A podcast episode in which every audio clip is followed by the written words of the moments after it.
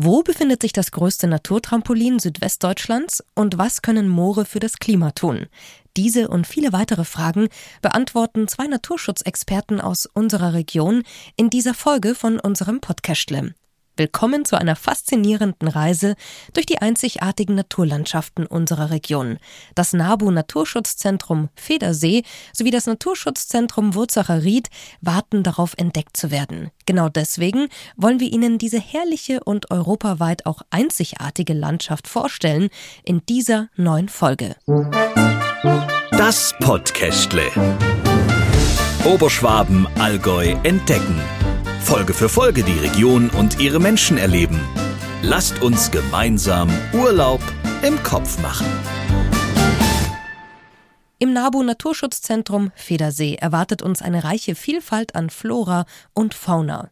Der malerische Federsee, eingebettet in eine zauberhafte Moorlandschaft, bietet nicht nur einen eindrucksvollen Anblick, sondern auch eine wichtige Lebensgrundlage für zahlreiche Tier- und Pflanzenarten. Unsere Reise führt uns gemeinsam mit unserem Moderator Thomas Strobel zu interaktiven Bildungsangeboten und spannenden Exkursionen, die uns tief in die Geheimnisse dieses einzigartigen Ökosystems eintauchen lassen. Kerstin Wernicke ist Pressereferentin im Naturschutzzentrum und hat sich vor vielen Jahren in diesen Ort verliebt. Sie erklärt Thomas nun, warum wir Bäume wackeln lassen können und welche Vögel es rund um den Federsee zu erleben gibt. Kerstin, erzähl unseren Zuhörerinnen und Zuhörern doch bitte mal, wo wir uns hier befinden. Wir sind hier in Bad Bucher am Federsee, inmitten des größten Moores in Oberschwaben. Wenn jetzt jemand noch nie was vom Federsee gehört hat, beschreib mal, wie sieht's hier aus, wenn wir hier am Federsee sind? Ja, wir sind ja bei der äh, Herfahrt erstmal durch diese gewellte oberschwäbische Moränenlandschaft gekommen. Wir kommen dann wie so in eine Art Becken und dann liegt inmitten darin ausgebreitet der Federsee mit den umgebenden Moorflächen. Was genau macht der NABU hier in Bad Bucher und für wen setzt er sich ein? Der NABU ist hier im Auftrag des Landes Baden-Württemberg zuständig, das Federseemoor zu betreuen. Zu dieser Betreuung gehört die naturschutzfachliche Betreuung, also beispielsweise das Erfassen von Beständen von Tieren und Pflanzen, das Entwickeln von Schutzmaßnahmen, aber auch die Kontrolle der Schutzbestimmungen.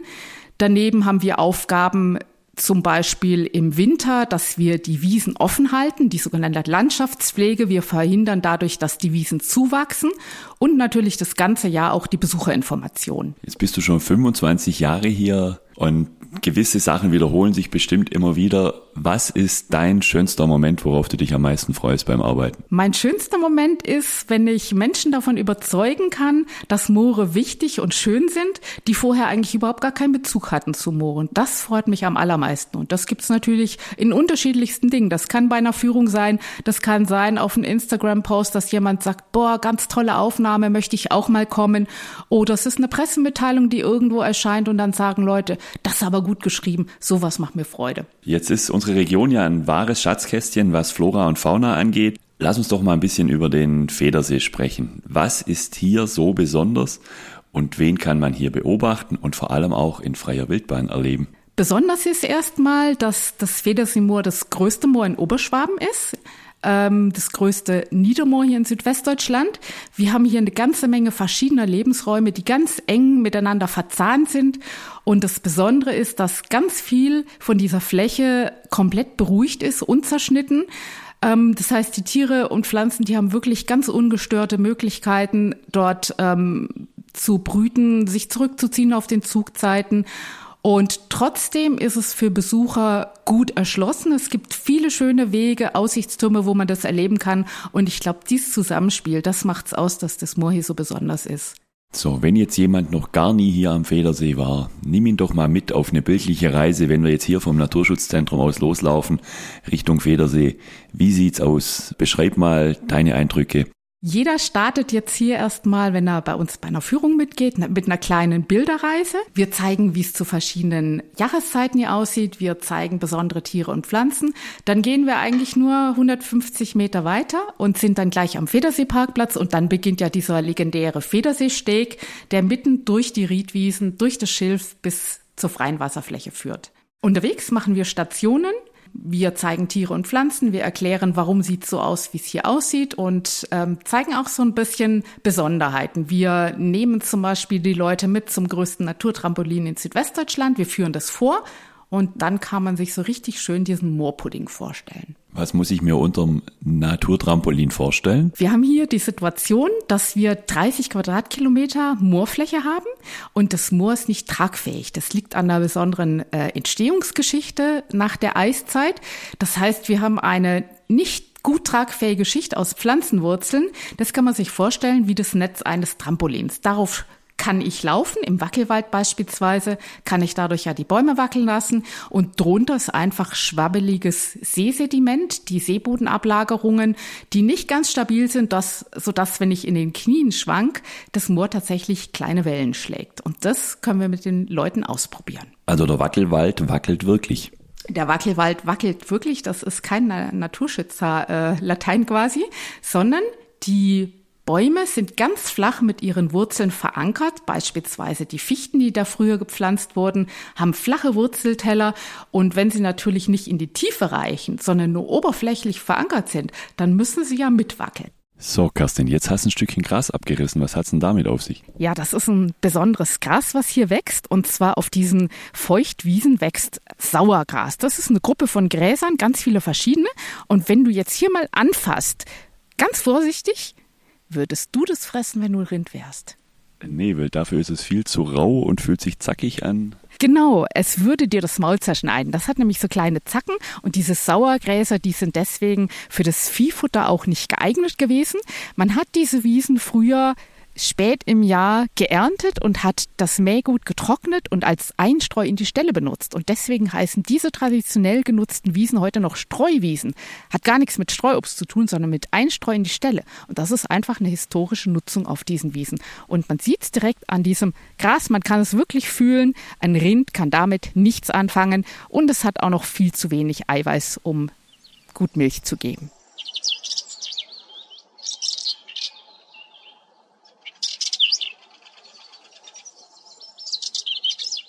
Kerstin, jetzt haben wir dieses Jahr ja das Braunkehlchen als Vogel des Jahres und da soll der Federsee ja ganz, ganz wichtig sein für das Braunkehlchen. Was kannst du uns denn dazu erzählen? Ja, der Federsee ist tatsächlich ein Hotspot für das Braunkehlchen. Äh, Vogel des Jahres 2023. Das hat hier in Baden-Württemberg sein wichtigstes Brutvorkommen.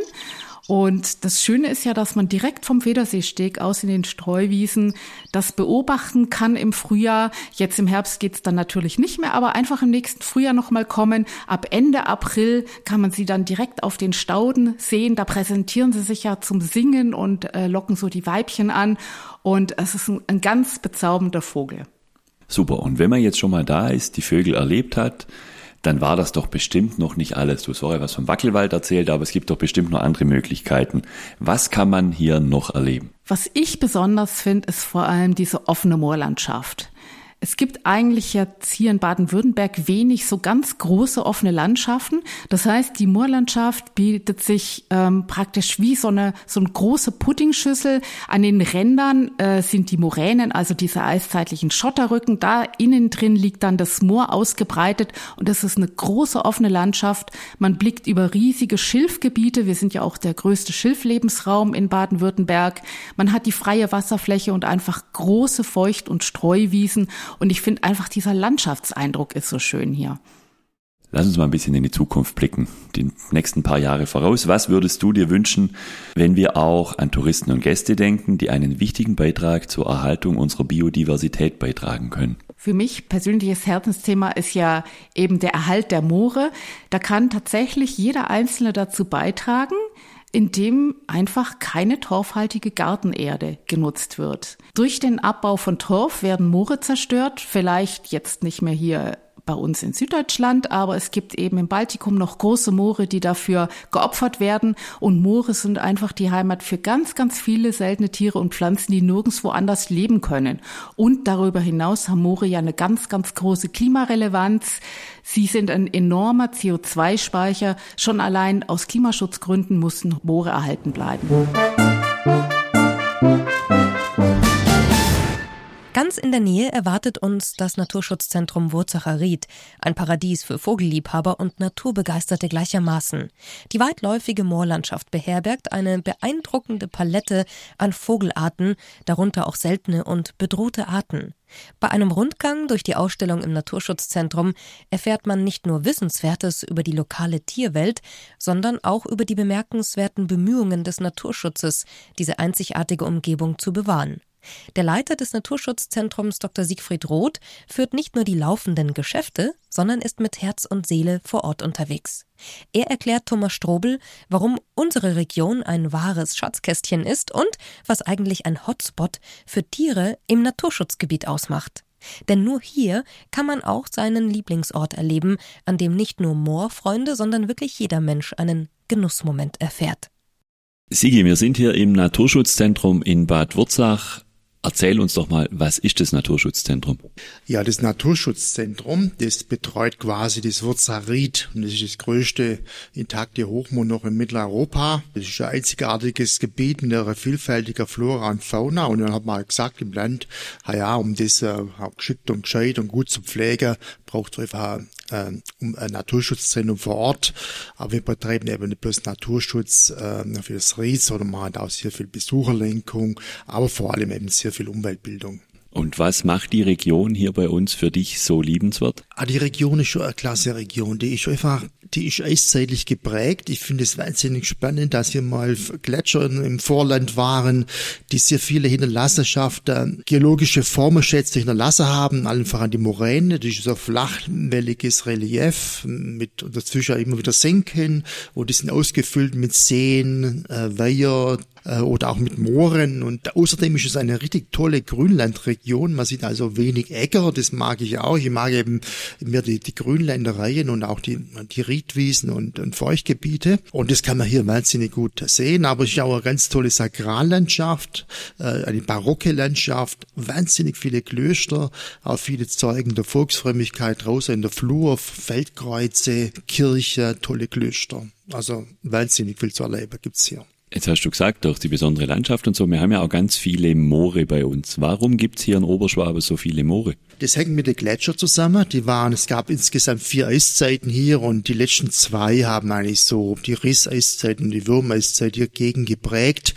Die haben dieses Tertiärhügelland nochmal neu modelliert und eben diese Senken hinterlassen, aus denen dann später diese Moore hervorgegangen sind. Meistens waren das äh, verlandete Seen, aus, dem, aus denen dann diese Moore hervorgegangen sind. Und warum sind diese Moore heute so wichtig für die Biodiversität? Moore sind Kältestandorte in unserer Region. Also die sind meistens ja in einer Senkenlage drin. Durch die Verdunstungskälte entsteht Kälte, aber auch durch Dadurch, dass sie in der Senke sind, sind es oft auch Kaltluftfallen. Und diese kühlen Standorte beherbergen dann auch noch Arten, die man sonst eigentlich nur im alpinen Bereich sieht. Ja, viele so, so Hochgebirgszeiger kann man hier noch finden, wie Enziane, Orchideen, ähm, Lilien äh, und andere Arten. Und äh, das macht dieses Moor so reizvoll. Man hat also sowohl die ganz normale Flora, aber auch eben diese tollen, seltenen Arten, die eben so Eiszeit äh, oder Relikte aus der letzten Eiszeit sind. Dann ist aber auch die Wasserknappheit der letzten Jahre eher äh, gefährlich für die Moore? Ja, das kann man schon so sagen. Wenige die Gesamtniederschlagsmenge, die bleibt etwa gleich, aber die Niederschlagsverteilung ist äh, aus den Fugen geraten. Wir haben eben Phasen, so wie jetzt dieses Jahr, ganz feuchte gehabt. Das war super gut für unsere Moore. Auf der anderen Seite gab es wieder richtige trockene Phasen. Wenn es mal sechs Wochen am Stück trocken ist und nicht regnet, ist es verheerend. Das heißt, dann stockt auch das Wachstum dieser Torfmoose, die waren trocken Vielleicht sterben sie auch ab, die können schon eine Zeit lang so gut überstehen, aber dann muss irgendwie der Regen fallen. Sonst findet keine Torfbildung mehr statt. Jetzt sitzen wir hier, du hast vorhin schon gesagt, direkt am Rand vom Wurzacher Ried. Erzähl doch mal unsere Zuhörerinnen und Zuhörer, wie sieht's hier aus? Was kann ich hier sehen, wenn ich hier am Wurzacher Ried unterwegs bin?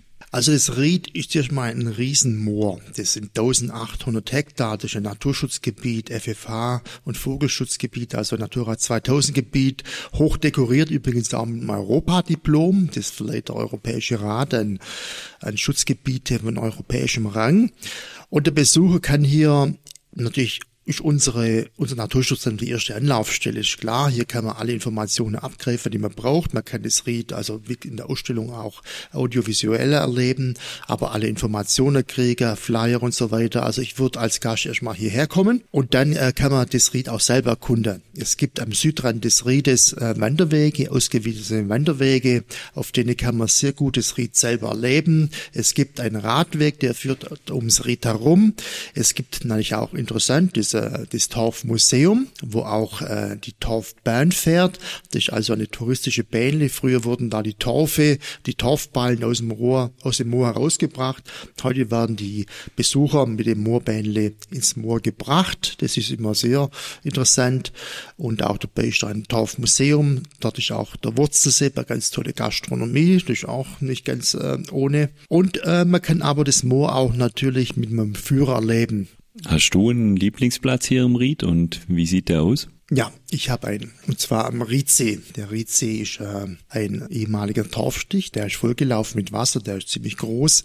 Und da gibt's eine Stelle mit einem Bänkle dran. Da kann man wunderschön aussehen, äh, die Landschaft genießen, auch die, die Tiere- und Pflanzenwelt. Da fliegt immer ein Möwe rum und auf dem Wasser ist was los und auch mal ein Greifvogel, ein Fischadler, der einen, einen Fisch fängt. Und man kann auch den Kranichrufe hören. Eine Besonderheit des Riedes. Der einzige Brutstandort des Kranichs ist hier in Wurzarit und den kann man hören, aber auch zum Teil auch sehen an den Riedwiesen. Jetzt nimm uns mal mit auf eine Reise ins Moor. Du hast schon andeutet, man kann hier ganz viele Tiere und Pflanzen entdecken. Wie erkenne ich die und was sind typische Tiere und Pflanzen hier im Moor? Ja, typische Tiere sind zum Beispiel die Kreuzotter. Also die kann man auch gar nicht so selten sehen. Wir haben Wege, Wanderwege und Bohlenwege. Die kommen dann morgens dann raus, legen sich dann auf die Bohlen drauf und sonnen sich, damit sie schön warm werden. Äh, das ist sicher charakteristisches Tier. Natürlich auch viele Libellearten. Wir haben also fast alle Feuchtgebietslibellearten, die es in Baden-Württemberg gibt hier und das sind oft auch sehr seltene Arten. Die kann man hier fliegen sehen.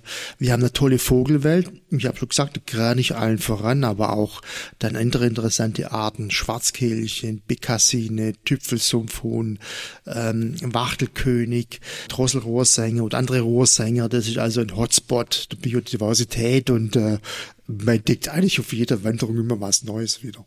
Und irgendwelche besondere Pflanze vielleicht? Ja, Pflanzen, weil ich na, sehr üppig.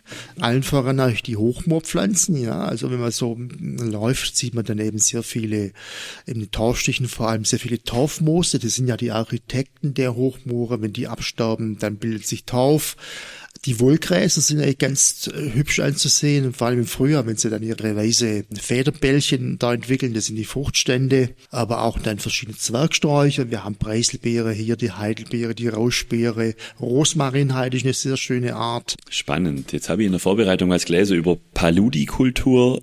Was ist es und warum könnte Paludikultur helfen, die Moore zu schützen? Ja, Paludikultur ist eine ganz neue Denkweise im Moorschutz. Früher haben wir Moore ja überwiegend vernässt aus Artenschutzgründen. Man wollte einfach einen Lebensraum für irgendwelche Arten wieder herrichten. Heute vernässt man Moore über, überwiegend äh, aus Gründen des Klimaschutzes, was auch richtig ist. Moore sind ganz effektive Kohlenstoffspeicher, aber man möchte die, man kann die einfach so wachsen lassen, dann entstehen tolle Vegetation, mit der Moore und aber auch äh, Seggenriede, Schilfröhrichte und so weiter. Aber man kann noch die auch zusätzlich nutzen. Das wäre dann noch auch ganz interessant für Landwirte, die dann ihre Flächen vielleicht für diesen Zweck bereitstellen. Dann hätten wir eben so einen dreifachen Nutzen. Es wäre Bodenschutz da. Der Boden ist geschützt, ist in, oder sogar im besten Fall eine CO2-Senke. Das heißt, es wird wieder Kohlenstoff gespeichert über CO2-Aufnahme. Das zweite ist dann eben also der Lebensraum selber. Das sind tolle Lebensräume, natürlich die mittlere Tier- und Pflanzenwelt. Und das dritte ist eben noch der wirtschaftliche Nutzen. Dann kann man eben auch diese Schilf ernten. Man kann daraus Reddächer wieder machen, wie man es früher gemacht hat. Man kann die zu Verbundstoffen verarbeiten, zu Dämmstoffen. Auch Rohrkolben ist das sehr geeignet. Der hat sehr luftreiches Gewebe. Man kann aber auch die Torfmoose verwenden natürlich als Ersatz für die Torfe im Gartenbau. Also so gibt es verschiedene Denkweisen, wie man diese Moore auch wirtschaftlich nutzen kann. Entdecken Sie die Schönheit unserer Natur doch einfach selbst. Wir sind nicht nur herzliche Gastgeber, sondern freuen uns über jeden, der sich von der Magie dieser einzigartigen Naturlandschaften verzaubern lassen möchte. Die schönsten Radtouren, die besten Biere oder auch die Geheimnisse und Geschichten rund um unsere oberschwäbische Barockstraße erzählen wir Ihnen in unseren anderen Folgen. Mehr Infos zu unserer Region gibt es natürlich auch auf oberschwaben-tourismus.de und in allen weiteren Episoden unseres Podcastles.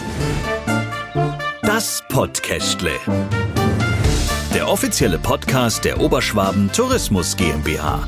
Mehr Infos gibt's unter oberschwaben-tourismus.de.